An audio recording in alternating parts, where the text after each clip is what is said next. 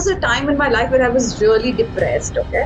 और uh, मुझे लगता था कि हे भगवान अब मैं क्या करूँ अपने लाइफ का? How do I move and it's always God that I reach out to it's very difficult see I am a single mom okay? So it becomes even more challenging tough and difficult. uh, एक बच्चा होता है वो अपने father को जाके पूछता है what is my life worth हाँ? कीमत क्या है मेरे लाइफ तो उसके पापा बोलते हैं तुम कल आना। तो वो कहते हैं, कल तो बोलता है लाइफ में पेशेंस की तो ज़रूरत है तो तुम कल ही आना, ठीक है? तो वो नहा धोकर तैयार होकर सुबह जाता है तो उसके पापा उसको एक स्टोन देते हैं और बोलते हैं, एक पत्थर देते हैं और बोलते हैं कि तुम आज मार्केट में जाओ और इसको बेचने के लिए रखो और जो भी आके प्राइस पूछेगा तो तुम दो फिंगर ऊपर करना लेकिन प्राइस मत बताना, सिर्फ़ ऐसे करना। क्या आप एक ज़बरदस्त स्टोरी टेलर बनना चाहते हैं? क्या आप एक ऐसे स्टोरी टेलर बनना चाहते हैं जिसे हर इंसान जॉ ड्रॉप्ड और स्पेल बाउंड होके सुने? तो आज हम एक बहुत ही खास हस्ती को इस शो पे लाए हैं जो कि इंडिया की लीडिंग स्टोरी टेलिंग कोच हैं। ये एक इंटरनेशनल परफॉर्मेंस आर्टिस्ट हैं स्टोरी टेलिंग कोच हैं टेड स्पीकर हैं। इसके साथ साथ इनका खुद का एक ऑर्गेनाइजेशन है स्टोरी नेस्ट इसके साथ साथ एक बहुत इंटरेस्टिंग चीज़ मैंने इनकी लिंक्डइन प्रोफ़ाइल पे पढ़ी। जो कि थी कि ये एक कॉग्नेटिव साइंटिस्ट हैं जो कि ह्यूमन और ऑर्गेनाइजेशंस को उनके फुल पोटेंशियल पे रीच करने में हेल्प करती है through the power of stories please help me welcome Sharon Mathew Thank you so much, Taiba. That was a beautiful introduction. You said a lot more than uh, was required. but thank you so much for your lavish praise and uh, introduction. Actually मैंने जो आपकी LinkedIn में mention है वही दिया है. I think it is not it is in fact less for the work that you have done I think Sharon Wing is being very humble because 20 साल का एक्सपीरियंस है उनको स्टोरी टेलिंग में एंड शी सेड मैंने उनकी टेडिक talk uh, पूरी सुनी है और उन्होंने बोला जब से इनफैक्ट बहुत सारा जब मैं रिसर्च कर रही थी तो बहुत सारे इंटरव्यूज़ देखे तो उसमें उन्होंने बोला कि जब से उन्होंने अपना करियर स्टार्ट करा है तब से वो स्टोरी टेलिंग ही कर रही है. तो एक्चुअली उनको क्रेडिट जाना चाहिए। दो डेकेड का एक्सपीरियंस काफ़ी बड़ा एक्सपीरियंस होता है। और मैं आज के इस डीप टॉक विद ताइबा हमारा जो पॉडकास्ट है, इसके लिए बहुत ज़्यादा एक्साइटेड हूँ। तो शुरू से शुरू करते हैं। शरण, सबसे पहले मैं स्टोरी टेलिंग पे जाऊँ तो मैं आपसे जानना चाहती हूँ कि आपका इंट्रोडक्शन कैसे हुआ स्टोरी टेलिंग से? कब और कहा कैसे? आई वॉन्ट टू नो ये एक अपने आप में ही एक कहानी है। जब मैं आ, पहली बार मुंबई आई थी तो मुझे समझ में नहीं आ रहा था कि मैं क्या करूँ। एंड मैं ऐसी इंसानी हूँ जो घर पे बैठकर आराम करूँगी यू नो मुझे कुछ करना था। और मुझे कुछ अपना करना था जो मुझे अच्छा लगता है विच इज़ वेरी डिफ़िकल्ट तो डिफ़िकल्ट इन द सेंस आपका अगर कोई मेंटोर नहीं है जो आपको बताए, ये ये ये कर लो तो फिर समझ में नहीं आता अगर ऐसा कोई इंसान ज़िंदगी में नहीं है कि हम खुद से क्या करें you know story telling was not in my agenda at all मुझे भगवान पर बहुत ज़्यादा भरोसा है और मैं दुआओं पे बहुत यकीन रखती हूँ। तो मैंने एक महीने तक फास्ट करके प्रेयर किया और उस वक्त in twenty two thousand one बहुत सारे बोर्ड दिखते थे पर्सनालिटी डेवलपमेंट और okay. वो सारे कॉलेज स्टूडेंट्स के लिए होते थे। ऐसे बहुत सारे इंस्टीट्यूट्स थे। तो मुझे लगता था कि ये पर्सनालिटी डेवलपमेंट बड़ों के लिए क्यों नहीं है बच्चों के लिए क्यों क्यों नहीं है? क्योंकि ज़ीरो टू सिक्स ईयर्स में हमारी बेसिक पर्सनालिटी फॉर्म होती है तो ये तो बच्चों के लिए होना चाहिए। और मुझे बच्चे बहुत पसंद जब मैं बच्ची थी तो भी मैं मेरे से छोटे बच्चों के साथ ज़्यादा खेलती थी। ओके तो आ, और मैं डिबेट नेशनल डिबेट चैंपियन भी रह चुकी हूँ। तो मुझे लगा मेरे जो स्टेज स्किल्स है मतलब मुझे स्टेज पे बोलना पसंद था, जो कि बहुत सालों के बाद आया कॉलेज में मैंने स्टार्ट किया। लेकिन स्टेज पे बोलने का, की जो कला है और उसका जो एंथुजियाजम और उसकी जो डिलाइट होती है, वो और बच्चों को आई वॉन्टेड टू कंबाइन तो मैंने फास्ट करके प्रे ये किया कि भगवान जी प्लीज़ मैं तीस दिन के लिए पास करके प्रेयर कर रही हूँ। आप बच्चों को लाइए और मुझे ये डिबेट और स्पीकिंग स्किल्स को और बच्चों को कंबाइन करके इनके लिए पर्सनैलिटी डेवलपमेंट क्लासेस स्टार्ट कर क्योंकि मैं यहाँ किसी को नहीं जानती, अब आप ही हो मेरा सहारा। तो at the end of thirty days मैं अपने घर पे बैठी थी, मेरा दरवाज़ा खुला था, मैं देखती थी। तो एक लेडी और मैं बहुत डिसअपॉइंटेड थी। मुझे लगता मतलब मैंने पूरे दिल से और पूरी शिद्दत से प्रेयर किया था ओके okay? और किसी को दुनिया में नहीं पता था it was just a deal between me and God on the thirty day एक गुजराती लेडी हमारे पड़ोस में रहती थी। उन्होंने कहा, हाय, आप यहाँ नए आए हो, मैं भी आ जाऊँ। मैंने कहा हाँ हाँ मतलब मुझे अच्छा लग रहा था कि कोई तो मुझसे बात करने के लिए बोल रहा है। वो आई और उन्होंने कहा मेरा पाँच साल का एक बच्चा है और हम लोग गुजराती हैं तो और कैथलिक्स की तो आप तो कैथलिक हो कैथलिक्स की तो इंग्लिश बहुत अच्छी होती है। ऐसा नहीं है ऐसा लेकिन जनरल परसेप्शन है। तो आप कुछ करोगे क्या? उसकी फई उसकी ट्यूशन व्यूशन लेती है मैं नहीं चाहती आप उसकी ट्यूशन लो लेकिन क्या आप उसका कुछ कर सकते हो उसका कुछ पर्सनैलिटी डेवलप कर सकते हो क्या? ऐसे बोला उन्होंने मैंने कहा my God she is even saying the words that I have used मैंने कहा this is coming from God and I need to take this up मैंने उनसे कहा हाँ बिल्कुल आप कल से आइए. उस वक्त मुझे नहीं पता था कि मैं क्या करूँगी लेकिन उनके हिसाब से एक बच्चा स्टेज पे खड़े होकर बात करेगा और अच्छी इंग्लिश बोलेगा तो उसकी पर्सनैलिटी इज़ डेवलप और मैंने कहा तो ये लैंग्वेज स्किल्स सिखाने पड़ेंगे. तो मैंने सोचा स्टोरीज से अच्छी और कौन सी चीज़ हो सकती है? स्टोरीज से स्टार्ट करते हैं। अगर एक बच्चा बीस बच्चा या बड़ा बीस से पच्चीस किसी भी लैंग्वेज में एक अच्छे से स्टोरी बोल सकता है क्योंकि स्टोरी हम्म। टेलिंग की स्कोप बहुत होती है। उसमें इमोशंस हम्म। होते हैं अलग अलग कैरेक्टर्स के डायलॉग होते हैं। वो हम्म। सिर्फ़ आपका एक रोल नहीं होता जो आप बोलकर स्टेज से चले जाते हो ना? So the scope of learning a language is so much more तो मैंने कहा आप कल से आइए और मैंने स्टोरीज से शुरुआत की। और एक साल के अंदर मेरे पास सौ से ज़्यादा बच्चे थे। मुझे एक और फ्लैट लेना पड़ा क्योंकि वो सारे फर्नीचर तोड़ रहे थे। And I had two three vans bringing children so I still मैंने स्टोरी टेलिंग के अम्ब्रेला के अंडर बहुत सारी चीज़ें की हैं इन 21 साल में जून में 21 साल हो गए बट uh, मेरे बच्चों से जो मैं ट्रेनिंग करती हूँ उनको public speaking through story telling वो मैंने अभी भी कायम रखा और वो मैं कभी नहीं छोड़ूँगी because I feel that is given by God so I want to continue that legacy और जब भी मैं ऐसा स्टोरी टेलिंग से रिलेटेड कुछ करती हूँ it's always a success and I feel it's because it has come from there. It is, I really believe that. That it has come from there. Uh, and मैं बहुत relate कर पा रही हूँ uh, आपकी सारी चीज़ें बिकॉज़ मैं जैसे यहाँ पर बैंगलोर में अभी नई नई आई हूँ तो एक रिलक्टेंस होती है कैसे अजीब सा लगता है एक नए नए शहर में हाँ। आपकी कोई सोशल लाइफ नहीं होती कुछ नहीं होता आप बिल्कुल ज़ीरो से स्टार्ट करते हो तो मैं एक्चुअल में आपकी फीलिंग्स को आपकी उस यू नो न्यूनेस को नॉविसनेस को भी समझ सकती हूँ कि उस टाइम आपको क्या फील हो रहा होगा बिकॉज़ मैं आजकल ये चीज़ फील करती हूँ. I am in Bangalore the city of opportunities and मैं बहुत सारे लोगों से अप्रोच भी करती हूँ and you know by the grace of God चीज़ें सही डायरेक्शन में चल रही हैं. पेड असाइनमेंट्स भी मिलते जा रहे हैं सब कुछ हो रहा है लेकिन एक थोड़ा बनने में टाइम लगता है हाँ, correct, correct, तो correct, वो एक जो शुरुआत का फ़ेज़ होता है वो मेरे लिए बहुत रिलेटेबल था. अब मैं हाँ. आपसे जानना चाहती हूँ अब आते हैं कहानियों पर क्योंकि हमने कहानीकार से उनकी कहानी सुन ली कि उन्होंने कैसे स्टार्ट करा, बच्चों को पढ़ाने से स्टार्ट करा था। और अभी मैं आपके देख रही थी लिंक्डइन पे बहुत तरह की स्टोरी टेलिंग करती हैं कॉर्पोरेट के लिए एजुकेटर्स के लिए हीलिंग करती हैं आप स्टोरी टेलिंग के थ्रू तो ये मुझे बड़ा फैसिनेटिंग लगा कि आपने इतनी सारे, जो आपका एरिया ऑफ़ एक्सपर्टाइज है, उन सबको एक चीज़ से बाँध दिया जो कि है story telling which is very beautiful तो अब सबसे पहले जानना चाहती हूँ कि आपके वर्ड्स में एक कहानी होती क्या है? कहानी का मतलब है किसी अपने दिल से, किसी और के दिल से कनेक्ट हो। ये है कहानियों का मतलब।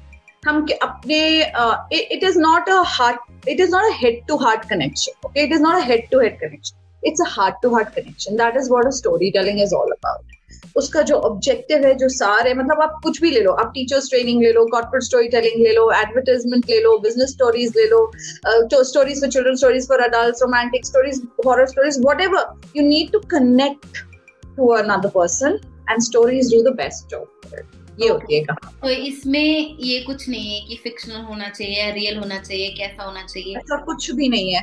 कोई भी कहानी अगर मैं आपके आ, दिल से और इमोशन से कनेक्ट हो सकूँ और आपको कुछ फील हुआ जो मैं फील करवाना चाहती हूँ या जो मैं फील कर रही हूँ तो वो एक सार्थक कहानी हो चाहे वो फिक्शन हो चाहे नॉन फिक्शन और as a core story teller I believe कुछ फिक्शन नहीं होता। हर फिक्शन में सच्चाई होती है। Right. तो no it is not completely a made up story it is it exists somewhere and you need to believe it ऐसा बोलते हैं ना अगर जादू में विश्वास करो तो ही जादू दिखेगा right. हाँ नहीं विश्वास करो तो there is no magic so you need to simply believe in stories they have magical powers fiction or non fiction तो अब मैं नेक्स्ट क्वेश्चन पे जाना चाहूँगी कि अगर आपको स्टोरी टेलिंग के मेन एक अच्छी स्टोरी के इंपॉर्टेंट इंग्रेडिएंट्स ब्रेक डाउन करने हैं तो आप किस तरीके से ब्रेक डाउन करेंगे कि ये चार से पाँच एलिमेंट्स तो होने चाहिए एक अच्छी स्टोरी के लिए? एक अच्छी स्टोरी के लिए सबसे इंपॉर्टेंट है रिसर्च ठीक है? जिसमें बहुत टाइम लगता है। अच्छी स्टोरी का मतलब ये नहीं कि मैंने किसी की स्टोरी सुन ली, मुझे बहुत अच्छी लगी, अब मुझे वो बोलनी है। ऐसे बाय चांस हो सकता है। लेकिन अगर एक अच्छी स्टोरी मैं अपने पर्सपेक्टिव से बताती हूँ। मुझको एक अच्छी स्टोरी अच्छी स्टोरी तब लगती है जब या तो वो मुझे रुला देती है या मुझे हंसा देती है you know and I feel oh my God this is a story I need to tell ठीक है? Because it has emotionally touch me so much और ऐसी एक स्टोरी मिलना बहुत मुश्किल है ताइबा या तो आपको hmm. ऐसी स्टोरी खुद लिखनी पड़ेगी या आपको हज़ारों स्टोरियाँ पढ़नी पड़ेंगी जिसमें से एक आपको लगेगा कि this needs to be told and वो आपके दिल में रहेगा right. कि इसको तो सुनाना है इसको तो सुनाना है यू नो सो रिसर्च सबसे इंपॉर्टेंट है कि आप बहुत पढ़ो सुनो और फिर आप एक स्टोरी सेलेक्ट करो। ये सबसे बड़ा इंग्रेडिएंट है। एक स्टोरी आपको मिल गई ना तो आपका 80 परसेंट काम हो गया। अब जो 20 परसेंट काम है वो भी इम्पोर्टेंट है क्योंकि आप जैसे स्टोरी सुनते हो वैसे आप बोलते नहीं। अगर आप वैसे ही hmm. बोलोगे तो उसमें कुछ मज़ा नहीं आएगा। Because other than giving a message story teller का ये रिस्पॉन्सिबिलिटी भी होता है कि वो अपने ऑडियंस को एंटरटेन भी करे। ठीक है? हर हर हर जगह नहीं होता but 95 percent you should keep in mind कि आपको एंटरटेन भी कर एंटरटेन भी करना है अपने। Hmm. तो पहला है रिसर्च दूसरा है आपको ड्राफ्टिंग आनी चाहिए। ठीक है? और ड्राफ्टिंग एक बार में नहीं होती। आप जाके किसी से सीखो ड्राफ्टिंग अच्छे से करना। बिकॉज़ अच्छी स्टोरी टेलिंग का मतलब है अच्छा वर्ड प्ले ठीक है? कैसे आप बॉलीवुड मूवीज़ को देख लो कुछ मूवीज़ इसलिए फ़ेमस होती है because of their dialogues right good word play अगर आपका वर्ड प्ले तो आपको ड्राफ्टिंग अच्छा। रिसर्च ड्राफ्टिंग उसके बाद आपको प्रैक्टिस करनी है। आपको प्रैक्टिस करनी है like nobody business to deliver a good story क्योंकि अगर आप नहीं प्रैक्टिस करते हो और प्रैक्टिस करते हो दोनों में बहुत फ़र्क लगता है। तो बहुत hmm. सारे हमारे ऐसे स्टोरी टेलर्स है जो बोलते हैं जाकर अपनी दिल की बात सुनाओ। तो अगर आप शेक्सपियर लेवल hmm. के राइटर और टेलर नहीं हो देखो शेक्सपियर को भी लिखना पड़ता था कितने ड्राफ्ट हाँ, है तो आप कितने भी धुरंधर स्टोरी टेलर हो मुझे लगता है आपको लिखना और प्रैक्टिस करना दोनों बहुत hmm. ज़्यादा ज़रूरी है क्योंकि कोई आपको पे कर कर सुनने आ रहा है right. तो आप काम चलाओ काम नहीं कर सकते you need to give what they have come here for and have them wanting for more क्योंकि आप स्टेज से परफॉर्म कर रहे हो आप स्टेज आर्टिस्ट हो तो uh, अगर स्टेज पे नहीं भी हो तो स्टोरी टेलर के लिए तो एक ऑडियंस हमेशा होता है चाहे वो कॉर्पोरेट हो चाहे कोई भी हो hmm. तो रिसर्च ड्राफ्टिंग प्रैक्टिसिंग डिलीवरी ये चार एलिमेंट्स होंगे तो आपकी स्टोरी बहुत अच्छी awesome. तो एक मैंने बहुत ही इंटरेस्टिंग चीज़ आप जब मैं रिसर्च कर रही थी आपके प्रोफ़ाइल पे थोड़ा सा मैं पढ़ रही थी मैंने हर एक चीज़ पढ़ी आपके टेडेक्स टॉक सुनी सब कुछ करा उसमें हाँ। मैंने एक चीज़ पढ़ी कि आपने ना बहुत अलग अलग लाइक जॉनराज है आपके स्टोरी टेलिंग के लिए जो मेरे लिए बहुत इंटरेस्टिंग था बिकॉज़ मैं स्टोरी वर्दी से पढ़ रही थी। तो हाँ. उसमें मैंने ये पढ़ा कि स्टोरीज क्या होती है एक फाइव सेकेंड मतलब बेसिकली फाइव सेकेंड मोमेंट के बारे में होते हैं जो कि आपके अंदर एक ट्रांसफॉर्मेशन लाता है। पॉइंट ए से आप कहीं पॉइंट ए पे होते हो वो आपको पॉइंट बी पे लेके जाते हैं। एक भले छोटा ट्रांसफॉर्मेशन हो बड़ा ट्रांसफॉर्मेशन हो कैसा भी ट्रांसफॉर्मेशन हो। बट उसमें इतने टाइप की स्टोरी टेलिंग का यू नो ज़िक्र नहीं था। बहुत सारी टेक्निक्स थी क्लिफ हैंगर और बहुत अलग अलग टेक्निक्स के बारे में उन्होंने बात करी थी। बट जो एक चीज़ मुझे यहाँ पर आपके उसमें नज़र आई वो ये थी कि आपने अलग अलग ऑडियंसेस के लिए, जैसे इंटरनेशनल इवेंट्स के लिए आपके पास अलग स्टोरी टेलिंग है। कॉरपोरेट्स के लिए अलग है एजुकेटर्स के लिए अलग है थिएटर वालों के लिए अलग है चिल्ड्रेन के लिए अलग है हीलिंग एंड उसके बाद पब्लिक स्पीकिंग भी आप करवाती हैं स्टोरी टेलिंग के थ्रू तो आप मतलब यू you नो know, आप किस तरीके से अपनी स्टोरीज को मोल्ड करती हैं इतने अलग अलग यू नो जॉनर्स के लिए? और एक इसके बाद और बहुत इंटरेस्टिंग क्वेश्चन है मेरे पास but first on this question तो देखिए अगर आप बहुत पढ़ते हैं और बहुत रिसर्च करते हैं तो आपको बहुत अलग अलग स्टोरीज तो मिल ही जाती है ना? And I have always from my college time not in my school school में तो मुझे बहुत डर लगता था स्टेज से। मैं कभी हिम्मत ही नहीं हुई ट्वेल्थ स्टैंडर्ड तक की कभी मैं स्टेज पे जाऊँ। लेकिन इलेवेंथ स्टैंडर्ड से I been speaking so I know what it takes to stand on the stage and talk और मुझे क्योंकि 21 साल बहुत ज़्यादा होते हैं ना साहिबा। प्रोफेशन के अंदर। तो. आप इतने सारे अलग अलग टाइप के लोगों से मिलते हो और and I have continue to study अभी भी मैं एक वर्कशॉप अटेंड कर रही हूँ जो ट्यूसडे को खत्म होगी हम्म, आज क्या है? आज ट्यूसडे हाँ, आज ट्यूसडे आज खत्म होगी हाँ आज रा, रात को है।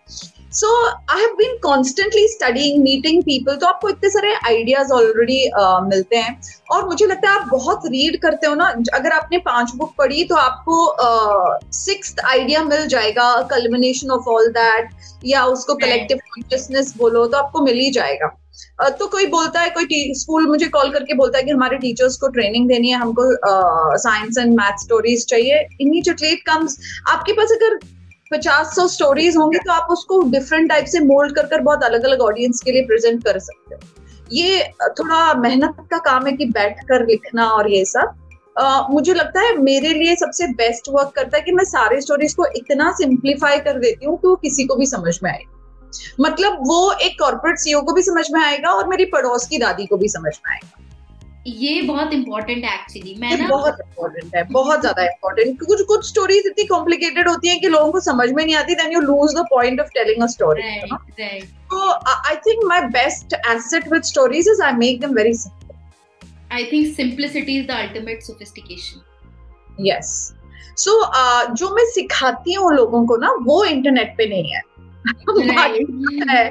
क्योंकि वो कंपाइल करने के लिए और लिखने के लिए और अपनी खुद की स्टोरीज लिखने के लिए और अडेप्टेड वर्जन लिखने के लिए मुझे बहुत टाइम एंड स्पेस लगा है। So which is so quick and easy मुझे लोग बोलते हैं आप इतनी जल्दी कैसे सिखा सकते हो एक पाँच साल के या दस साल के बच्चे को? इतनी जल्दी स्टोरी टेलिंग कैसे सिखा सकते हो? But I simplified it so much कि वो मैं सिखा सकती हूँ। And now it is in my blood अगर आप मुझे रात को भी uh, तीन बजे उठाओगे और बोलोगे सौ बच्चे इनको ट्रेन कर दो तो मैं एक घंटे में उनको फैंटास्टिक डिलीवरर बना सकती हूँ। Like I have that confidence because I've been doing it for so many years. You know? Right. एक बहुत ही इंटरेस्टिंग चीज़ पढ़ी थी और प्रोफ़ाइल में कि आप लीडरशिप कैसे टीम्स को मोटिवेटेड रखना है कैसे कंपनी कल्चर बिल्डअप करना है कैसे ऑर्गेनाइजेशन का पोटेंशियल एनहांस करना है ये सब भी सिखाती हैं मैनेजमेंट कॉलेजेस को राइट right? तो ये ये किस तरीके से होता है? Like I want to unveil the science because I really या तो देखो स्टोरी टेलिंग एक आर्ट है हाँ? और आर्ट का कोई रूल्स नहीं होते। तो अगर आपको कोई बोलेगा स्टोरी टेलिंग के ये रूल्स हैं तो वो सिर्फ़ बिगिनर्स के लिए ताकि वो समझ सके कि स्टोरी टेलिंग का एक पाथ होता है और this is the way you need to do it but as an when you grow in a profession कोई रूल नहीं होता। आप आजकल तो जमाना ही आइडिएशन का है ना आप आइडियाज़ कमोडिटी से ज़्यादा आइडियाज़ बेचते हो है ना?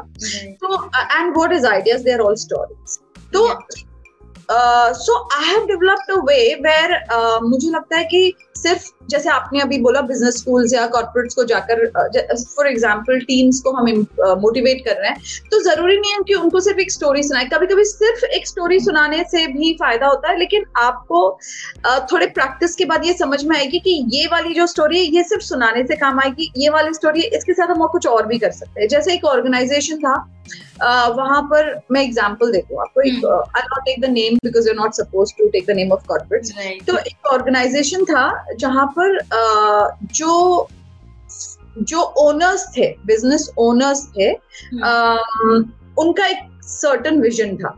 और जो एम्प्लॉयज़ थे वो उनके अगेंस्ट जा रहे थे क्योंकि उनको लग रहा था एम्प्लॉयज़ गलत एम्प्लॉयर गलत कर रहा है और उसको कुछ और करना चाहिए। तो एक बंदा था दो तीन बंदे थे एक्चुअली उन्होंने एक यूनियन बना लिया। And they all started going against the owner and it was very heavy on the owner क्योंकि भैया उसका बिज़नेस हाँ. हो जाएगा इफ़ एवरीबडी और वो काम कर it was a factory setup so अगर वो काम करना बंद कर दे तो you know they will input losses तो uh, उन्होंने मुझसे बात की आप कुछ कर सकते थे। मैंने कहा एक कहानी सुनाकर देखती हूँ मैं। तो they called so I told them a story एक बहुत uh, पुरानी और रियल स्टोरी है क्रिसमस ट्रूस ठीक है? उसका नाम है क्रिसमस ट्रूस आप गूगल कर सकते हो।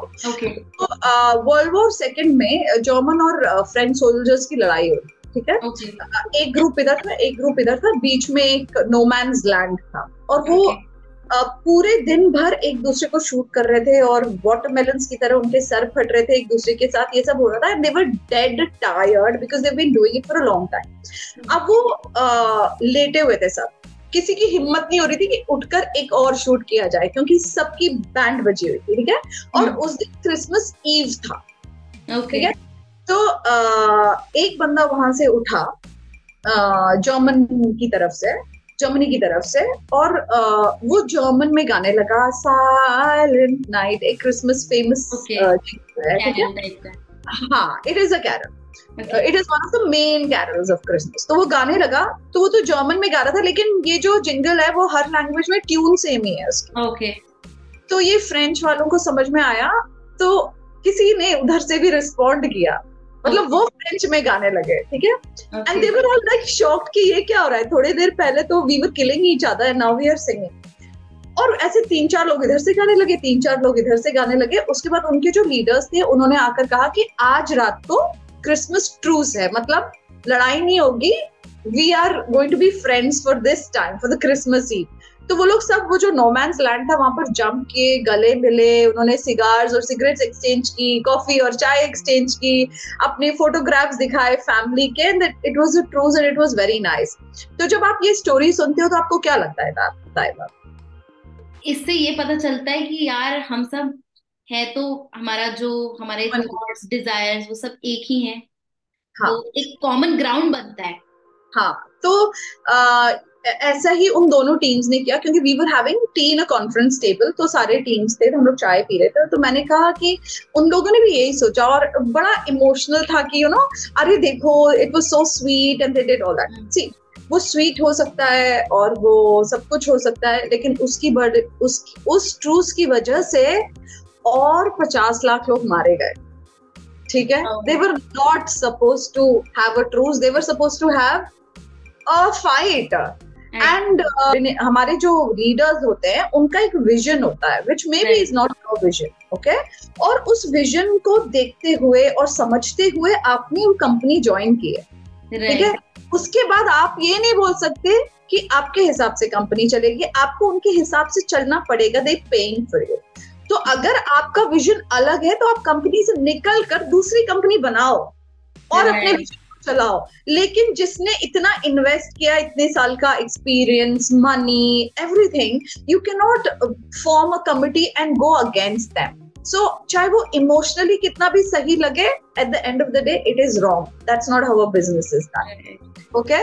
So uh, this is what we discussed on the conference table. and there was an immediate departure and they said we are not going to because they realized they cannot they don't have the bandwidth to go out of the company and make a company of their own देखो ऐसे बैठकर बोलना बहुत आसान है बहुत सारी चीजें है ना बट तो रियलिटी मेहनत करना और उसको एक मुकाम तक पहुंचाना is a different story all together so this was resolve so this a story did a story actually resolve the problem because they realize अरे यार ये तो हम नहीं कर सकते हैं और जो हम कर सकते हैं अब इसकी बैंडविथ नहीं है ओनर्स तो ये है इन्होंने हमें निकाल नहीं दिया ये फिर भी हमसे समझौता करने की हमें बात समझाने की कोशिश करना है यू नो सो ऐसे स्टोरीज को आप बहुत अलग अलग जगह अलग अलग तरीकों से यूज़ कर सकते हो। इट्स एन आर्ट ये आपके ऊपर है आप कैसे यूज़ करना तो चाहो बेसिकली आपका कहना ये है कि बहुत सारी रिसर्च करो स्टोरीज कलेक्ट करते रहो बिकम अ स्टोरी कलेक्टर और फिर हर स्टोरी के आगे ना एक टैग डाल दो कि इंस्पिरेशन है ये सैड हाँ। है ये हैप्पी है। और हाँ। जब जो रिक्वायर्ड हो वो वहाँ पर यूज़ कर लो। बिल्कुल। मेरे अगर आप बुक्स देखेंगे ना उसमें बहुत सारे वो जो स्टिकॉन्स होते हैं ना हम्म। बहुत सारे स्टिकॉन्स है। Story for decision making story for this story for that page number this page number that a lot of notes so it's very और uh, हमेशा ऐसा नहीं होता कि आप एक स्टोरी की बुक लो और स्टोरीज पढ़ो और फिर आपको एक अच्छी स्टोरी मिल जाएगी ऐसा नहीं होता। हम्म। आप बहुत सारे सेल्फ हेल्प बुक्स कुछ भी पढ़ते रहो तो कभी कभी अमेजिंग स्टोरीज आपको मिलती है एंड यू नेवर नो आपको कौन सी स्टोरी कहाँ मिलेगी so always on the lookout for good stories मैंने एक्चुअली अभी तक एक ही बुक पढ़ी है स्टोरी टेलिंग पे जो कि मैथ्यू डिप्स ने लिखी है स्टोरी वर्दी और uh, एक इंटरनेशनल बेस्ट सेलर है वो भी।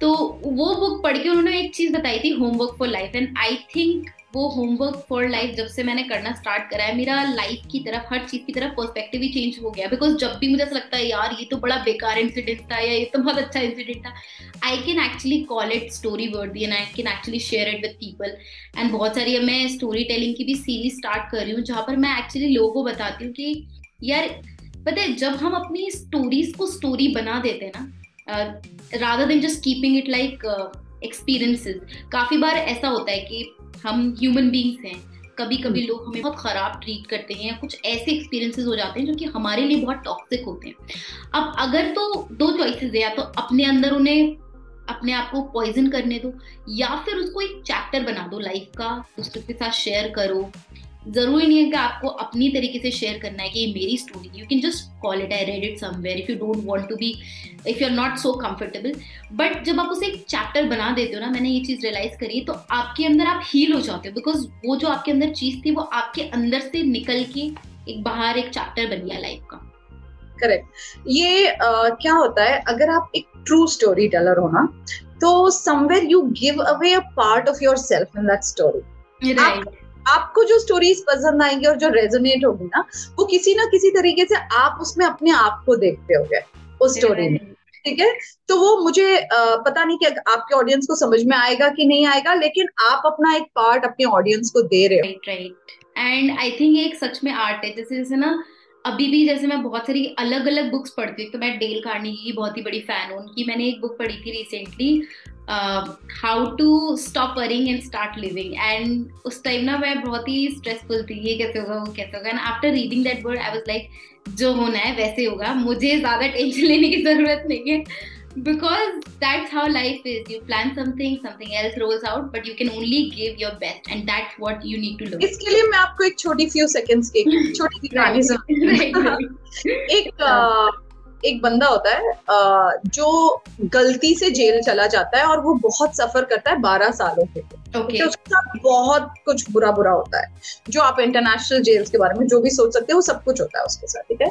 उसके बाद एंड में आ, उसको रिलीफ मिल मिल रहा होता है तो वो साइकोलॉजिस्ट के पास जाता है। तो साइकोलॉजिस्ट से कहता है पता है तुमको मेरे साथ क्या हुआ ये हुआ वो हुआ मैं क्योंकि वो उससे बोलती है you have to move on in life कहते हैं मूव ऑन कैसे होगा? मेरे साथ पता है तुमको क्या क्या हुआ? तो उसको बोलती है मैं तुमको एक कहानी सुनाती हूँ। मैं पंद्रह साल की थी जब मेरी मम्मी की डेथ हो गई ठीक है? हम्म। उसके बाद मेरी पूरी दुनिया ही खत्म हो गई। मुझे समझ में नहीं आया कि अब मैं अपने आप को कैसे रेज करूँगी क्या करूँगी? फिर मैं मेरी मम्मी की डेथ कैंसर से हुई तो मैंने सोचा अब मुझे ऑन्कोलॉजिस्ट बनना है और डॉक्टर फॉर कैंसर और बहुत कुछ पढ़ती है और ऑन्कोलॉजिस्ट बन जाती है। लेकिन एक दिन ऐसा होता है जब उसका दिल फिर से टूट जाता है क्योंकि वो अपनी मम्मी के डेथ से रिकवर ही नहीं हो पाती। तो सोचती है मेरा कुछ भी करने का मन नहीं करता था। मैं अपने बेड पर ही बैठे रहती थी और ना मैं उठती थी ना किसी से बात करती थी ना नहाती थी मेरे ना बाहर जाती थी। मुझे कुछ भी करने का मन नहीं होता था। ऐसे मैंने छह महीने गुजार दिए। उसके बाद छह महीने के बाद मैंने सोचा मैं कुछ भी कर लू कितना भी आलस कर लू कितना भी अपने दिल को मार लू कितना भी रो लू लेकिन जो हुआ है वो तो मैं उसको चेंज नहीं कर सकती। नहीं कर सकते। कुछ नहीं होने वाला। अब मैं छह साल और रो सकती हूँ तब भी कुछ नहीं होगा। I would just waste my life the only option left is get up and live my life so that is got up from my bed i took bath and went back to my office. So you know चाहे कुछ भी हुआ हो life में अब आपके पास कुछ option ही नहीं आप कुछ नहीं कर सकते। So you just have to get up and move on इससे ना मुझे मैंने डेल कार्नेगी की बुक में एक और स्टोरी पढ़ी थी। It is a very very good story and वो स्टोरी एक ऐसे इंसान के बारे में थी. He was running a very big business बहुत बड़ा बिज़नेस टाइकून था. और कंटिन्यूसली ना बिज़नेस की टेंशन की वजह से उसे ना um, एक बहुत ही डेंजरस बीमारी हो गई थी या तो पैनक्रियाज में कुछ प्रॉब्लम हो गई थी. स्टमक खराब रहता था बहुत प्रॉब्लम में रहता था. तो वो एक ऐसी स्टेज पे पहुँच गया था. लिवर या पैनक्रियाज में उसको इतना इश्यू हो गया था कि उसने उसके डॉक्टर ने बोला था कि बस छह महीने अब तुम्हें जो करना है वो करो लाइक इट्स ओवर तो उसमें उसने क्या करा? उसने बोला कि अब छह महीने तो बचे अब मुझे इतना कुछ भी कर सकता हूँ। He. Went on world tour सब गया भाड़ में अब मैं जा रहा हूँ वर्ल्ड टूर करने। वो वर्ल्ड टूर करने गया उसने अलग अलग कल्चर्स देखे अलग अलग लोगों से मिला नए फ्रेंड्स बनाए खाया पिया इतनी मस्ती करी। कि जब वो वापस आया वो 80 किलो गेन करके आया ही वाज हेल्दी वो अपनी बीमारी के बारे में भूल गया। जब वो भूला ना कि पहले वो याद रखता था कि बस छह महीने राइट या मेरे पास कम टाइम है या बीमारी है पहले वो सोचता रहता था। बट जब वो बेफिक्र हो गया ना भूल ही गया वो एक्चुअली में बीमारी तो एक्चुअली बीमारी खत्म हो गई। तो फिर जब वो वापस आया बस उसे अपना वेट कम करना पड़ा बट उसने उसके डॉक्टर ने हालाँकि ये एडवाइस बहुत पहले दी थी कि यू you नो know, अपने बिज़नेस से रिलेटेड या कोई भी चीज़ से रिलेटेड बहुत ज़्यादा फ़िक्र मत करो। बिकॉज़ उसमें ना एक चीज़ बताई थी कि जैसे आपने देखा है लकड़ी पे जैसे एक बहुत बड़ा पेड़ होता है उसमें उसकी कहानी भी बताई थी एक बहुत बड़ा पेड़ होता है उसको वेव्स आती हैं नहीं गिरता है तूफ़ान आते हैं नहीं गिरता है बहुत स्ट्रांग है रूट्स अंदर है। बहुत ही बड़ा पेड़ है तना उसका बहुत मज़बूत है गिर ही नहीं सकता कुछ नहीं हो रहा है। लेकिन एक बार उस पर चीटियों का हज़ारों चीटियों का एक झुंड आ जाता है और वो छोटी छोटी चीटियाँ उसके अंदर छेद करने लग जाती हैं उसमें दीमक लगने लग जाती है। जो पेड़ इतना स्ट्रॉन्ग था। मतलब वो हवा से नहीं गिरा पानी से नहीं गिरा वो चीटियों की उस छोटे छोटे छेदों से गिर गया। तो उसमें ये बताया था कि लाइफ की जो छोटी छोटी टेंशन होती है ना जो आप अक्यूमुलेट करते हो actually period of time right वो ज़्यादा डेंजरस होती है। तो मैंने एक्चुअल में ये सोचा कि हम सोचते हैं यार ये छोटी छोटी छोटी छोटी चीज़ें हम अपने आप को अफेक्ट करने देखते हैं। काफ़ी बार आ, मेरे शादी के टाइम पे क्या हुआ था कि मैंने दो तीन बहुत अच्छी वॉचेस ली थी और जब मैं बाहर घूमने गई मेरी सबसे फेवरेट वॉचेस घूम गई? वो होटल में घूम गई और वो मैंने रखी थी। और मैं सोच रही थी कल पहनूँगी कल पहनूँगी रोज भूल जाती थी। एंड जब मैं इंडिया आई तो मुझे रियलाइज़ ओ शिट मेरी डिजिटल वॉचेस चली गई है। बट फिर मैंने एक्चुअली खुद से बोला मैंने कहा यार ये कितने की थी? ज़्यादा महँगी तो थी नहीं। दो ढाई हज़ार की घड़िया थी ठीक है? दो हज़ार की एक घड़ी थी और दो हज़ार की मान लो एक घड़ी थी। मैंने कहा चार हज़ार के लिए मैं अपने आप की की मेंटल हेल्थ अपना पीस अपनी फ़िज़िकल हेल्थ खराब कर रही हूँ बिकॉज़ मैं ना सोचती रहती थी, यार, ये मैंने खुद को गिफ्ट करी है, मैंने ये करा है, ये करा है. उस वजह से ज़्यादा प्रॉब्लम हो रही थी। आई थिंक ये ये स्टोरीज जो है, अब मुझे समझ में आ रहा है कि किस तरीके से अलग अलग फॉर्म्स में हीलिंग कहीं पर लीडरशिप कहीं पर डिसीज़न मेकिंग ये सारी चीज़ें बताती है। एंड मैं भी बहुत सारी बुक्स पढ़ती हूँ। तो अब मैं आपसे जानना चाहूँगी, आपकी कौन सी फेवरेट बुक्स हैं जिनसे आपको स्टोरी टेलिंग इन डेप्थ करना आया। मेरी सबसे फेवरेट बुक है think and grow rich by Napoleon okay मुझे लगता है इट्स द बाप of all the self help books अगर आप कोई सेल्फ हेल्प बुक अपनी ज़िंदगी में नहीं पढ़ो और थिंक एंड ग्रो रिच पढ़ो और उसके जो पॉलिसीज़ हैं और उसके जो प्रिंसिपल्स हैं उनको आप लागू करो अपनी ज़िंदगी में you will be you'll be without doubt a successful person. Okay? Because right. it entails everything everything. बहुत अच्छी स्टोरी है। So there was a time in my life where I was really depressed okay और uh, मुझे लगता था कि हे भगवान अब मैं क्या करूँ अपने लाइफ का? How do I move and it's always God that I reach out to because I feel either it is God or your superior self or your higher intelligence आप जो भी बोलो it gives you the right answer without any biases हाँ? अगर आप सच्ची में शिद्दत से करोगे ना meditation prayer whatever you really get answers तो एक डेढ़ बज रहे थे उस रात को। और मैं भगवान से ये बोल रही थी कि प्लीज़ आप मुझे बताओ आप मुझे ऐसे बताओ कि मैं ये बोल रहा हूँ तुम ये करो you know so I do it I want a direct instruction because I cannot make up my mind तो मैंने ऐसे लैपटॉप ऑन किया और यूट्यूब ऑन किया और यूट्यूब में एक ब्लैक एंड व्हाइट इमेज था एक बंदा एक ओल्ड आदमी और वो कुछ बोल रहा था तो मैंने सोचा पता नहीं क्या बोल रहा मैंने थोड़ा फॉरवर्ड किया उसको। ऐसे होता ना यू फास्ट फॉरवर्ड फॉरवर्ड करके फिर मैंने प्ले किया तो पता क्या बोल रहा था वो? कि बोल रहा था मैं जो बोल रहा हूँ ना तुम वही करो। और वो था नेपोलियन हिल और वो थी उसकी book Napoleon think and grow rich I said you know I have a lot of aha moments in my life and I felt oh my God this is what I been praying for and this guy is now telling me do what I am telling you so some time you know it's always God telling you things indirectly whatever you want to hear फिर मैंने उसको rewind किया आगे गई मैंने पूरा सुना फिर मुझे रियलाइज़ हुआ ये पूरी बुक है फिर मैंने बुक खरीदी और आ, काफ़ी कोविड से पहले तक मैं अपने हर बर्थडे पे हर फ़र्स्ट टेन इंसान जो मुझे बोलता था कि आई वॉन्ट द बुक मैं उनको वो बुक गिफ्ट करती थी you know after Covid some I stop that और नेपोलियन और मेरा बर्थडे भी एक दिन आता है which also had some sort of connection but that is the best book in the world उसमें बहुत सारी स्टोरीज मिली है इंस्पिरेशन मिला है मोटिवेशन मिला है आइडियाज़ मिले हैं और uh, वो थोड़ी सी कॉम्प्लिकेटेड है so everybody might not get it in one go आपको शायद एक दो बार पढ़नी पड़ेगी दो तीन बार पढ़नी पड़ेगी बट अगर वो बुक आपको समझ में आई और अगर आप उसको फॉलो करोगे you don't need to read any self help book I am telling you it has everything it has the it has it talks about giving it talks about service it talks about hard work it talks about procrastination jo normally sabki problem mm. hoti hai it talks about auto suggestion it talks about connecting to mastermind people it talks about imagination it talks about sex mutation it, it, transmutation it talks about uh, how to overcome different types of fears i mean it talks about everything it's a complete mm. you must read it wow. mental emotional spiritual हर चीज़ को उसने touch किया है उसको think and grow rich actual मुझे भी ये feel होता है जैसे मैं डेल कार्निकी की बुक्स की मैं बड़ी फ़ैन हूँ। जैसे मैं ये वाली जब बुक पढ़ रही थी ना stop worrying and start living तो वो टाइटल ही ऐसा है कि ऐसा लगता है रुक जाओ वरी कर रहे हो तुम अपने आप को खत्म कर रहे हो।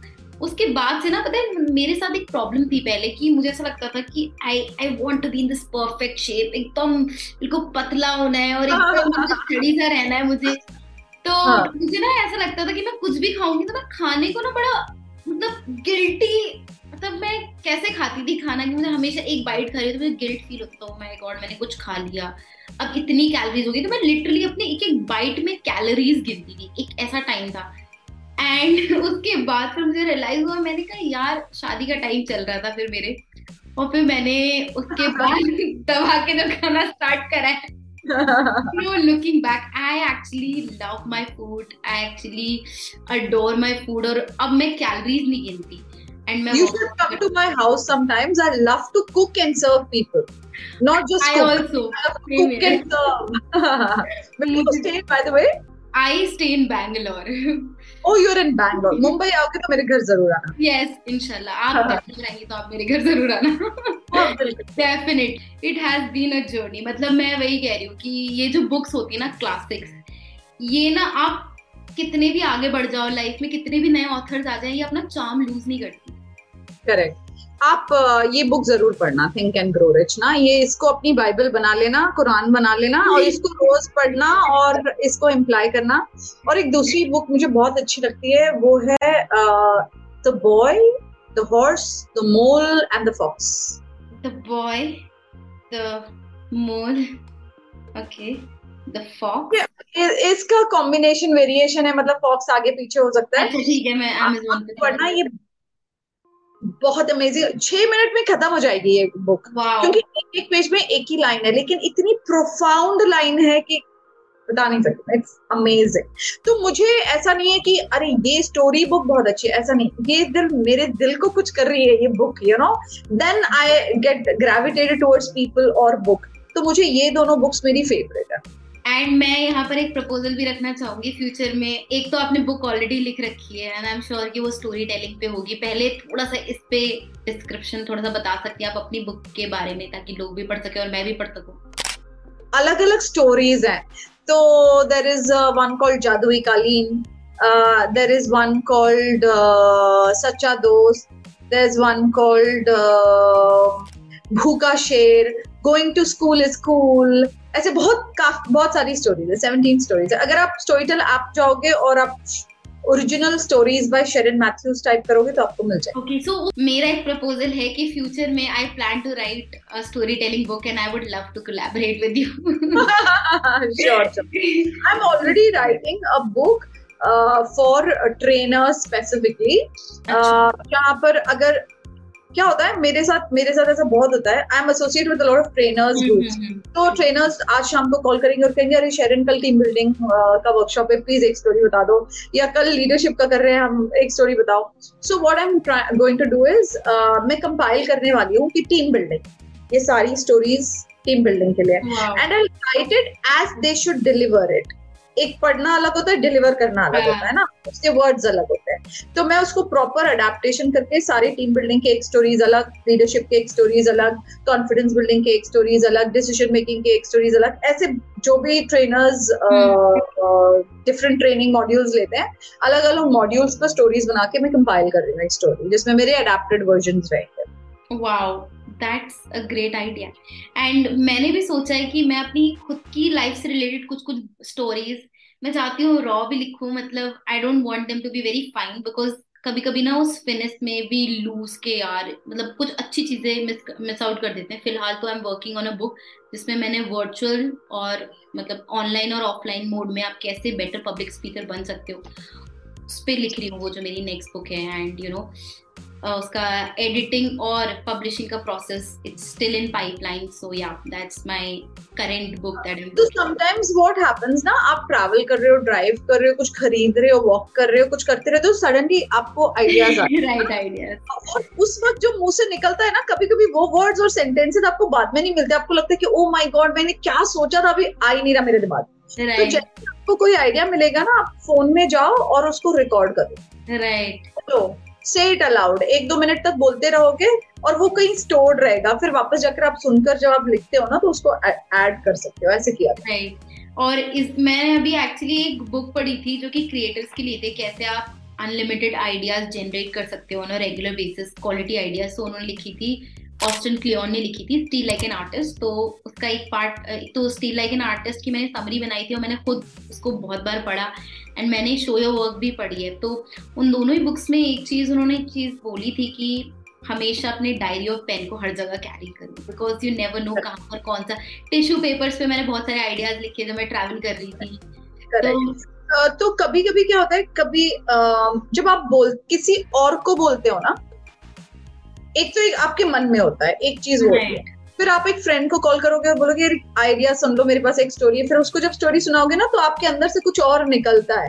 तो जब भी आप ऐसा करोगे आपके पास पाँच फ्रेंड्स ऐसे होने चाहिए जिनको आप कॉल करके बोलो कि यार मुझे आइडिया सुनाना है। ठीक है? और वो सुनेंगे। और जब वो सुनते हैं और जब आप जो उनको बोलते हो ना वो कुछ और ही निकलता है more than what you are writing you know something else तो if you adopt this policy कि आप पाँच लोगों को कॉल करोगे और उनको अपने आइडिया सुनाओगे और रिकॉर्ड करोगे आप उनको क्या सिखा रहे हो क्या सुना रहे हो। ये रिकॉर्ड करोगे और जब आइडियाज़ आएँगे आप लिखोगे भी ना तो आपकी बहुत अच्छी कंपाइलेशन होगी। क्योंकि किसी को सुनाते वक्त हमारे आइडियाज़ अलग तरीके से निकलते हैं। राइट राइट ये चीज़ें हम बोलने लगते हैं जो हमने इनिशियली नहीं सोचा था। राइट ये चीज़ so, हाँ तो आप एक साउंड बोर्ड होना चाहिए आपके पास। मेरे पास ऐसे तीन दोस्त हैं। जिनको मैं बुलाती हूँ और कहती हूँ कि यार स्टोरी सुनानी है। और वो और वो भगवान की कृपा से ऐसे हैं जो ये नहीं बोलते यार अब बोर मत करो यार ऐसे नहीं बोलते सुन लेते हैं। so, uh, yeah, अच्छा मुझे अभी बस दो क्वेश्चन बचे हैं। ये जो सेकंड लास्ट क्वेश्चन है वो है कि स्टोरी नेस्ट कैसे और कब आपने स्टार्ट करा? इसका क्या विजन है? और फिर नेक्स्ट क्वेश्चन तो नेक्स्ट में पूछूँगी। स्टोरी uh, नेस्ट तो मैंने 2001 में ही स्टार्ट किया था लेकिन उसको स्टोरी नेस्ट नाम नहीं दिया था। Okay. uh, ये मतलब मैंने क्लासेस स्टार्ट करी थी और इतना सोचा नहीं था और you uh, know you know, इतना ज़्यादा इंटरनेट उस दिन उस वक्त प्रिवलेंट भी नहीं था। अभी क्योंकि social media we think of a tag name we think of a name mnemonic ये सब हम अभी सोचते हैं पहले नहीं सोचते थे। तो मैंने ऐसे ही स्टार्ट कर दिए थे classes which were going very well फिर 2012 में मैंने एक कोर्स अटेंड किया NLP neuro linguistic programming I think उनको हम डिक बोलते हैं doctor Richard McCue but I think he was the best N L P trainer in the world वो आपको देखेंगे ना ताइबा और आपके दिल में जो बात अभी चल रही है, वो आपसे पूछेंगे. And you will be like shocked कि ये क्या क्या हो रहा है how does he know it you know so it was amazing to do workshop फिर उनके जितने वर्कशॉप है वो सारे कंप्लीट कर दिए। लेकिन जब वो मैंने कंप्लीट किया तो मतलब मैंने उनके साथ जो जो काम किया ना उसकी एक बुक बन सकती है। इतना प्रोफाउंड एक्सपीरियंस रहा है मेरा उनके साथ। तो जब वो मैंने खत्म किया उसके बाद मैंने स्टोरी ने इमीजिएटली रजिस्टर किया uh, मेरी कंपनी और फ़र्स्ट टाइम मैंने अपना फेस्टिवल क्रिएट किया विच वॉज़ इन 2012 uh, एक प्रोसेस होता है जेस्टॉल्ट करके और उसमें एक प्रोसेस हम लोग कर रहे थे। जब मैं वहाँ से निकली तो मैं आधे घंटे तक रो रही थी। इट वॉज़ अनकंट्रोलेबल ओके आधे घंटे तक हंस रही थी पहले। तो मैंने अपने ट्रेनर को जाके बोला कि I can control my laughter I am just simply laughing what do I do उसने उस, उन्होंने बोला कि you just enjoy whatever is happening to you. So after five minutes or ten minutes, I was continuously hilarious, hysterically laughing. Okay, I could not control it. जब वो खत्म हुआ ना तो next ten minutes I was crying. That was also uncontrollable.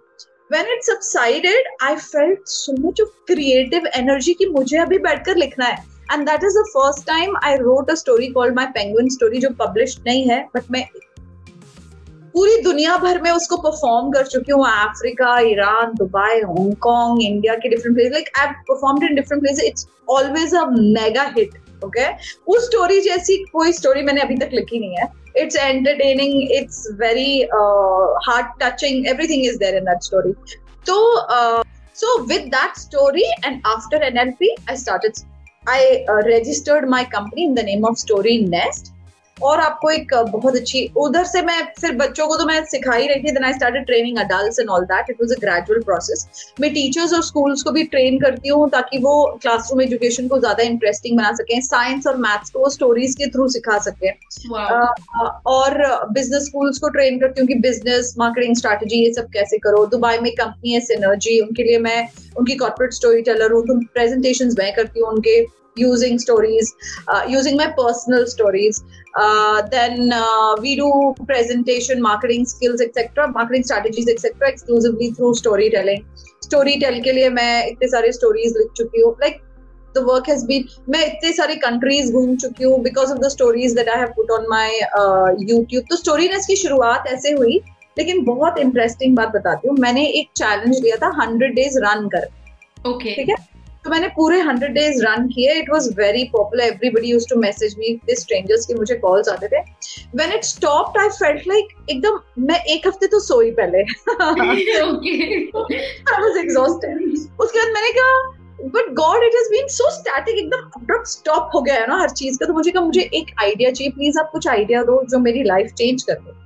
तो मैं ऐसे तीन दिन मैंने प्रेयर किया और third day I jump out of my bed with my eyes close because I had this idea कि मुझे हंड्रेड हार्ट टेल्स करने हैं ठीक है? और हंड्रेड हार्ट टेल्स का मतलब यूट्यूब में डालना है उसको। YouTube okay. मेरे दिमाग में नहीं था मैं फेसबुक पर्सन हूँ तो फेसबुक में डालना है। तो uh, मुझे आप यकीन नहीं करोगे मुझे पाँच दिन के बाद ये रियलाइज़ हुआ कि मेरी जो बर्ड है उसकी जो टेल है वो हार्ट के शेप में है। It has oh. always been like that since okay. 2001 and i realized it in uh, 2017 that oh my god heart tail that is the shape of my birds if you see आपको दिख रही है मेरी चिड़िया right right पूंछ दिख रही है छोटी सी हार्ट के shape it has always been like that बहुत क्यूट है उसका मैं देख ही रही थी जब आपने ज्वाइन करा था हाँ and it was so interesting कि मुझे इतने सालों के बाद पता चल रहा है। So story nest you know took a different form and shape after that मैंने हार्ड टेल्स करना शुरू किया और उस वक्त हमारा लेंट का सीज़न होता है। लेंट मतलब हम फास्ट करते हैं प्रे करते हैं। So I did not fast लेकिन मुझे लगा कि uh, जैसे इन बाइबल लिखा हुआ है कि जब हमारा जो भी हमारी वर्क होती है ऑक्यूपेशन होती है उसका जो बेस्ट पार्ट होता है वो हम गॉड को ऑफ़र करते हैं है ना? तो मुझे लगा मेरे खेत तो नहीं है कि मैं फल ऑफ़र कर। दूँ नहीं है। तो मैं तो स्टोरी टेलर हूँ मैं स्टोरीज ऑफ़र कर सकती हूँ। हाँ तो मैं फोर्टी डेज़ फोर्टी स्टोरीज की uh, अगर आप ये प्रिंसिपल अप्लाई करते हो मैंने फोर्टी डेज़ फोर्टी स्टोरीज का चैलेंज मैंने अनाउंस किया मैं फोर्टी स्टोरीज करूँगी। उस दिन से मेरी तबीयत खराब हो गई। मेरा गला कोई मुझे प्रॉब्लम नहीं थी लेकिन my throat stop working like I could अब आप देखोगे बहुत सारे वीडियोस में मैं कॉफ कर रही हूँ लेकिन मैंने उसको स्टोरी टेलिंग का पार्ट बना लिया है।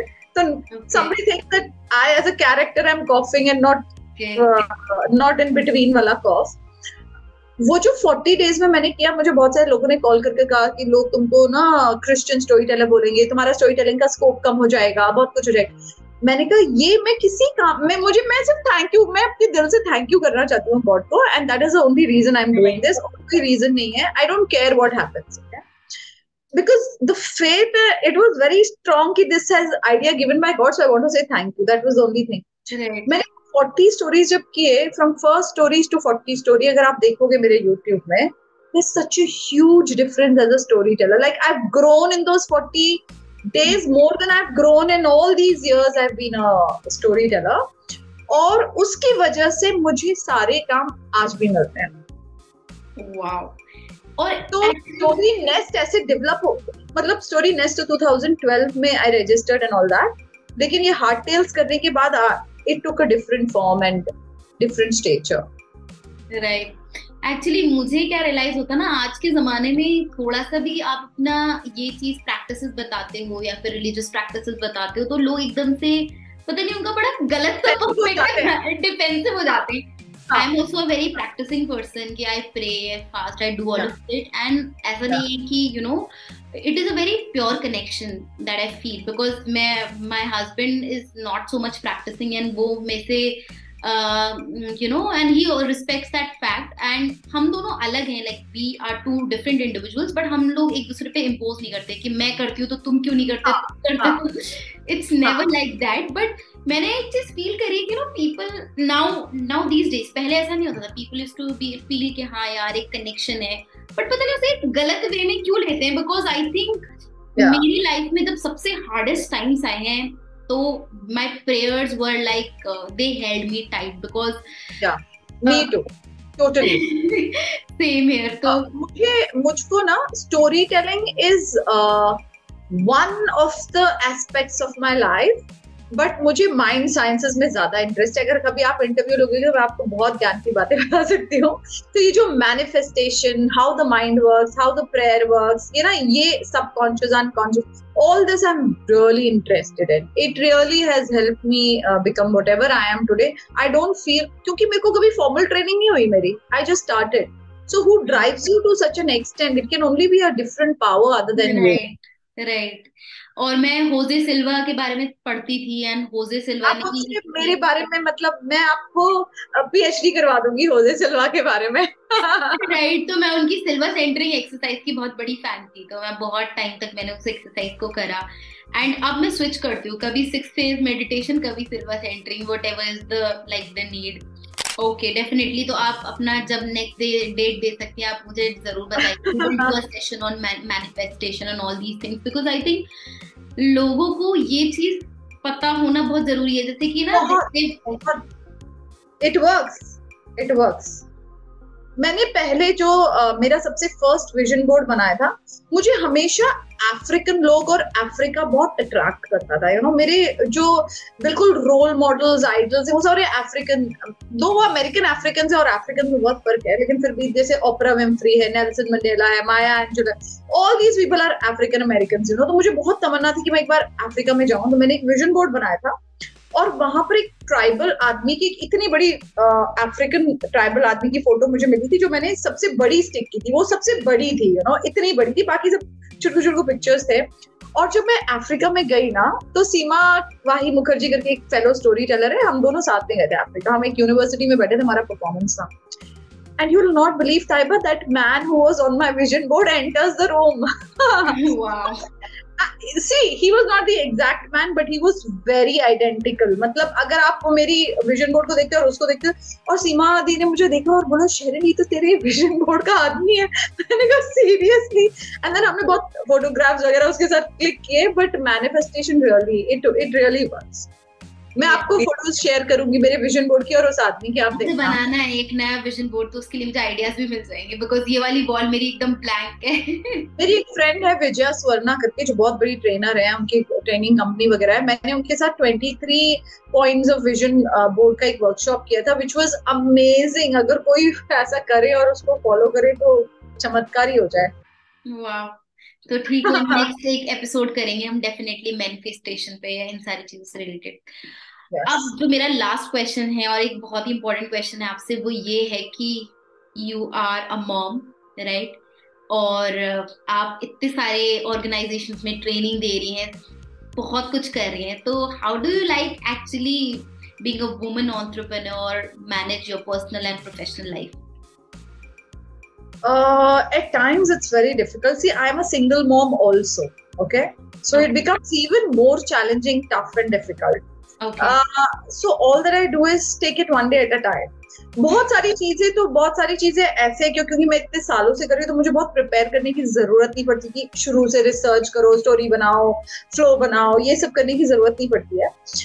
दो मैं करती हूँ मतलब आपके एटलीस्ट आपका विजन क्लियर होना चाहिए कि आप इधर जाकर ये डिलीवर करने वाले हो। तो वैसे मैं करती हूँ इतनी ज़्यादा तैयारी की ज़रूरत नहीं होती है but what I how I manage is is manage is every day I. Every and I make notes on the books which I'm reading. Okay. So uh, with proper uh, markers and markers and everything. तो मुझे पता होता है किस चीज़ को कहाँ पर refer करो। तो रीडिंग से बहुत फ़र्क पड़ता है। And of late I have also been collaborating with people which makes your life easy क्योंकि yeah. आप तो सब कुछ नहीं कर सकते हो। इट इज़ नॉट पॉसिबल कि आप बैठकर पोस्टर भी बना रहे हो मार्केटिंग भी कर रहे हो फिर डिलीवरी के लिए प्रिपेयर भी कर रहे हो जाके डिलीवर भी कर रहे हो लोगों से कोलाबोरेट भी मतलब इंटरेक्ट कर रहे हो कोऑर्डिनेट कर रहे हो ये सब नहीं होता तो फिर आपकी डिलीवरी हो जाएगा यू ना तो आपकी आपकी टीम होनी चाहिए आपकी टीम में अच्छे लोग होने चाहिए जो आपके वेवलेंथ को आ, समझ सके। हाँ मैच करें अगर आपकी डेफिनेशन हो ना इंटेग्रिटी का मतलब ये है और ऑनेस्टी का मतलब ये है और लॉयल्टी का मतलब ये है उस डेफिनेशन को आपका डेफिनेशन भी वो होना चाहिए क्योंकि सबके right. हो सकते हैं। Right. तो अगर आपका डेफिनेशन और उनका डेफिनेशन मैच करता है तो nothing like it if you have those people on board then you work with very smooth जैसे हरितोष को आप जानते हो ना उसके साथ में कोलैबोरेट करो माय फ़र्स्ट मेंटर 2018 में हमने स्टार्ट करा। हाँ so it is we are great friends and like obviously he remains my mentor yeah intuitively also i feel he's a very nice uh, yeah. person so it it has become so easy he handles the entire technical part i handle the content वो भी content को uh, contribute करते हैं but you know i'm not good at technical so he is the technical guy i'm good at my content delivery because i've i have done that दस साल का. Content दस साल का कंटेंट मैं दस साल की ट्रेनिंग कर सकती हूँ इतना कंटेंट है you know there so much of content और मैं one thing I learn from John Maxwell my favourite leadership guru is always format always file your things तो अगर आपने एक स्टोरी पढ़ी उसको कंपाइल करो कंपाइल करो उसको एक जगह इकट्ठा करो ऐसे पढ़कर छोड़ मत दो, क्योंकि वो भूल जाते हैं आप लोग वो जाता है यू डोंट नो तो एक कंपाइल बना तो मैंने जब से वो सुना है उनसे मैं हमेशा कंपाइल करती हूँ कि ये मेरी ये वाली स्टोरीज है ये वाली स्टोरीज है ये वाली स्टोरीज है और you know and some of the stories are out of this world amazing right हाँ या तो कोलैबोरेट करना बहुत ज़रूरी है। अपने क्राफ्ट पे हर दिन थोड़ा सा काम करना बहुत ज़रूरी है और कंपाइल करना बहुत ज़रूरी है। अगर ये सब की आप देखो आपका सब कुछ इकट्ठा हो रहा है जो आपको चाहिए you know so these are things which are very important अब अकेले तो कुछ नहीं अकेले पूरी दुनिया नहीं संभाल सकते। अकेले देखो टोनी रॉबिन्स टोनी रॉबिन्स है लेकिन फिर भी उसकी सारी टीम है ना जो बाकी काम कर अकेला थोड़ी वो सब कुछ कर सकता है। It's not possible he is the front face and back end हाँ पे जितना काम हो रहा है उसका पूरा क्रू है। करेक्ट पूरा तो हर आप किसी भी हाईली सक्सेसफुल इंसान को देख लो अकेले तो कोई नहीं कर सकता यार। हमको भगवान ने इंसान बहुत सारे इसलिए बनाए ताकि हम कोलैबोरेट करें नहीं तो सिर्फ़ आदम और हवा ही होते हैं ना। राइट बाकी भी हुए ना तो you need people to collaborate and work together with you know so it's जब मैं first time I moved out of my house that was a huge decision okay even to do that took everything out of me. So now i have to think about my finances and everything all by myself. Emotionally also you're drained. आप जब emotionally down होते हो तो भी आप finance के बारे में सोच नहीं सकते because everything goes down with emotion हम अपने फ़िज़िकल और हर स्टेटस को केयर करते हैं लेकिन इमोशंस को हम हम इमोशंस की इतनी सोचते नहीं है यू नो so जबकि इमोशंस ही सब कुछ प्ले करता है। Emotionally you can do be strong in other areas of your life. If you're emotionally down you are down in every area of life. आप कमा नहीं पाओगे क्योंकि दिमाग सही नहीं चल रहा आपका। you know, आप कुछ काम नहीं कर पाओगे because you feeling so low and demotivated तो आप करोगे कैसे? उठोगे कैसे? So when I move out मेरा सबसे ज़्यादा मुझे ऐसा लगता है मेरी बहुत क्लोज रिलेशनशिप है जिनसे भी है तो मेरे बच्चे जो 21 साल पहले भी आए होंगे ना वो अभी भी मेरे कांटेक्ट में। उनकी फैमिली कांटेक्ट में so it is been strong तो मेरा और सारे बिल्डिंग के बच्चे मेरे घर पे आते थे खेलने के लिए सोने के लिए नाइट आउट हो रही है हमारे ऐसे हो चाहे मेरी बेटी हो चाहे नहीं हो उस, उससे पहले भी like I told you I love children. Connection तो जब मैं मूव आउट हुई थी तो मेरा सबसे बड़ा कंसर्न ये था कि when people will ask me where are you what am i going to tell? How am i going to explain everything? Because it's so difficult for me. Uh, देखो अभी मैं uh, इस स्टेट में हूँ कि मैं आपसे बोल भी पा रही हूँ ये सारी it isn't like that when you're going through it. तो मुझे हमेशा ये अब मेरी क्लास है थर्सडे को मेरी क्लास होने वाली है अभी सब आएँगे और बोलेंगे तुम कहाँ गई तो मैं क्या बोलूँगी यू नो ये मेरा सबसे बड़ा कंसर्न था because I was always popular and people know me and they came to me for all kind of advises about their children okay or their married life or their family जो भी chaos or her cheese and I thought I'm going to lose all that because I have moved out and how am I going to explain myself what am I going to do फिर पता नहीं मुझे अचानक सा लगा कि मुझे कोई this just popped out of my head from That's- somewhere maybe God sent it to me मुझे मैंने ये सोचा कि मुझसे कोई पूछेगा तो मैं ये बोलूँगी कि I don't want to talk about it see it's such a simple sentence no but Yeah. nobody will ever ask you again another question when you say it was so simple and i said oh it is so simple. मैं किसी को offend नहीं कर रही हूँ और इसमें हर बात है इसमें. At the same time ये इतनी simple sentence है। तो कभी कभी क्या होता है लोग आपको प्यार करते हैं और आपका अच्छा चाहते हैं फिर भी उनको समझ में नहीं आता इन बिग सिचुएशंस आप डील कैसे करें you know how to broach that subject so one mom came and told me कहाँ हो शेरन तुम्हें तुम तो दिखाई नहीं दे रही तो मैंने कहा आपको नहीं पता मैं कहाँ हूँ? मैंने कहा आपको पता तो है. It's just that I don't want to talk about अगर आपको मेरी चिंता हो रही है तो मेरे घर आ जाओ आई एम फाइन ठीक है? So it not showing your vulnerable self to people who really want to get on your nerve and to tell them simply I don't talk about it and that means it's none of your business it's my life you know मान लीजिए कभी आपसे कोई इंसान भी होते ना कि जो आपको प्रिक करना चाहते हैं. oh, yeah. what happened? Why did that happen? Like, वो चीज़ पूछेंगे जिसके बारे में आप बात नहीं करते yeah. तो yeah. उसके लिए एक टेक्निक है Why would you ask me that? ask me that. For me जिसने मुझसे जो भी क्वेश्चन पूछे ना देखो now I mean different position about it publicly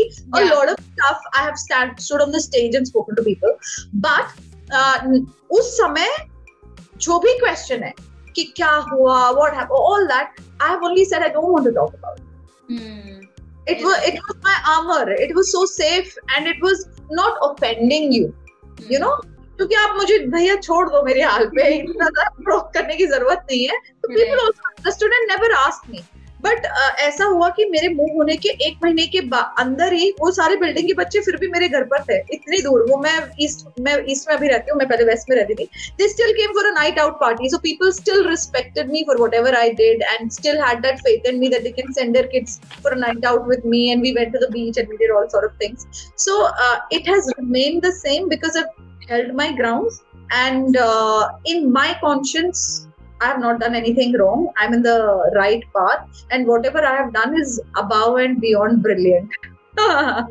because it has been very difficult. So it, it's very important to have that faith and to have God as backing. क्योंकि आपका अगर ये backing नहीं होगा तो कहाँ जाओगे? If everybody is against you know और everybody has a question for you तो कहाँ जाओगे मेरी मम्मी पापा भी बहुत दूर रहते हैं सो देर इज़ एब्सोल्युटली लेकिन मेरे बहुत अच्छे फ्रेंड्स हैं जब मैं शिफ्ट कर कर आई थी तो डेढ़ बजे मेरी फ्रेंड गेट पर वेट कर रही थी चाय लेकर सो शी केम बिकॉज़ वो गणेश चतुर्थी था और गणेश चतुर्थी में बॉम्बे में यू नो जैम मतलब जैम में सात बजे निकली थी डेढ़ बजे पहुँची hmm.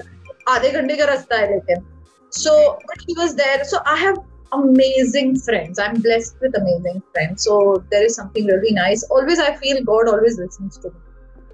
So that's that's that's the faith also का, काफ़ी बार you know लोगों के साथ थोड़ा सा कुछ गलत हो जाता है and they're like ये तो ये मेरी लाइफ हो गई but I think yeah. जब आप ये सोचते हो कि नहीं he thinks something bigger and better for me so then yeah because I know a lot of people in my position who have gone back to the relationship because वो financially uh, dependent है कर नहीं पा रहे तो वो कैसे संभालेंगे they've gone back to their parents and parents have thrown them out you know there are so many situations but today I'm in a position where people are respecting me and asking me for help okay to come into this position i feel it is only mera to kuch isme nahi hai it is only uh, you know god who is uh, with the strength of everything so i feel uh, it's only god's doing it's not my doing at all तो अब मुझे हमेशा ऐसा लगता है आप कुछ भी कर लो आप पब्लिक स्पीकिंग का कोर्स करो स्टोरी टेलिंग करो एनएलपी करो हीलिंग करो जो भी करो जो इंसान वो करवा रहा होगा ना everything depends on that it's not the topic you know it's not what you are doing it's with whom you are doing तो मेरी एक स्टोरी है जिसमें ये मैं बोलती हूँ कि the life journey doesn't depend upon the ship that you are travelling on it depends upon the people whom you meet on the ship you know that makes all the difference तो it's very important to connect to the right people अब मैं आपसे ऐसे बात करी तो बहुत सारी स्टोरीज मेरे दिमाग में आ रही है। या ये कॉन्वर्जेशन में बात होती है कि जो फ्री फ्लोइंग कॉन्वर्जेशन होते हैं वहाँ पर हम जैसे मुझे भी uh, मैंने कुछ चीज़ें बहुत टाइम से याद नहीं करी कॉन्वर्जेशन के टाइम पे yeah. याद आ रहा था एनएलपी yeah. का मैंने मतलब मैंने जिनसे करा है uh, उन उनसे बहुत मतलब मैंने चीज़ें सीखी उन्होंने एक्चुअली जो पहली वाली स्टोरी बताई थी आ, वो एक बैंड की थी आ, जो कि था कौन सा एक बहुत बड़ा बैंड है तो वो उनके बारे में बताते नहीं ऐसा कौन सा था? आ, तो एक बैंड के बारे में उन्होंने पूरा बताया था कि कैसे चार लड़के थे फ्रेंड्स थे और वो सब ऐसे गाते वाते रहते थे और एक टाइम पे वो बहुत बड़े बन गए। शायद बीटल्स के बारे में उन्होंने वो स्टोरी शेयर करी थी एंड काफ़ी अच्छी तरीके से शेयर करी थी उन्होंने कि वो जर्मनी जाते थे फ्री में बैंड बजाने के लिए शुरुआत में बस खाने रहने का पैसा मिलता था और पूरी रात भर बजाते थे। पहले साल सब कुछ कोई खास नहीं मानता था उन्हें। जब दूसरी साल गए तो लोग लोगों ने कहा चलो ठीक है मतलब इट इज़ बेरेबल पह, पहले साल में तो अनबेरेबल बताते थे उनका म्यूज़िक और उनको 12 12 16 16 घंटे बजाना पड़ता था, क्योंकि वो एक क्लब के आगे खड़े होते थे, जिसमें उन्हें क्लब मतलब क्राउड अट्रैक्ट करना है। अब क्राउड अट्रैक्ट करना है तो बहुत लंबे समय तक गाना है और अलग अलग तरह का म्यूज़िक बजाना है, कोई चॉइस नहीं है कुछ नहीं है। तो लेबर काम कर रहे हैं पहले साल, दूसरे साल, तीसरे साल। ऐसे चौथे साल में, जब तीसरे साल में आए तो उनका म्यूज़िक में एक फिनिश आने लगी थी। और फाइनली चौथे साल में तो वो इतना पब्लिक डिमांड में हो गए थे कि उन्होंने बोला जब वो लास्ट टाइम आए थे यहाँ पर परफॉर्म करने जब भी मुझे समझ में आ गया था कि अब ये हाथ नहीं आने ये चार हाँ। दुनिया में कुछ बहुत बड़ा करेंगे और वो बीटल्स यूएस आप देखो कोई भी कला ले लो अगर आप छह सात घंटे रोज डिवोट कर रहे हो तो ऐसा हो ही नहीं सकता कि आप उसमें एक्सपर्ट नहीं हो। एग्जैक्टली नेचुरल आप ए से बी बी से सी सी से डी तो जाओगे ही ना। एक एक जैसे कैसे रह सकते हो? Your body and brain everything is working together to make you a better artist all the time तो अगर आप स्टोरी टेलिंग भी रोज करोगे रोज पढ़ोगे तो उसका फ़र्क तो पड़ेगा। मैं आपको स्टोरी बहुत इच्छा हो रही सुनाने की मैं सुनाती हूँ। शॉर्ट एकदम शॉर्ट में सुनाती हूँ। एक बंदा होता है मतलब मैं ये बोलना चाह रही हूँ कि आप जिस जिन लोगों के साथ एसोसिएट होते हैं that makes all the difference एक लड़का आपने शायद सुनी होगी हरितोष से मैंने ये स्टोरी हरितोष से सुनी। Okay. तो आ, एक बच्चा होता है वो अपने फादर को जाके पूछता है what is my life worth हाँ? कीमत क्या है मेरे लाइफ तो उसके पापा बोलते हैं तुम कल आना।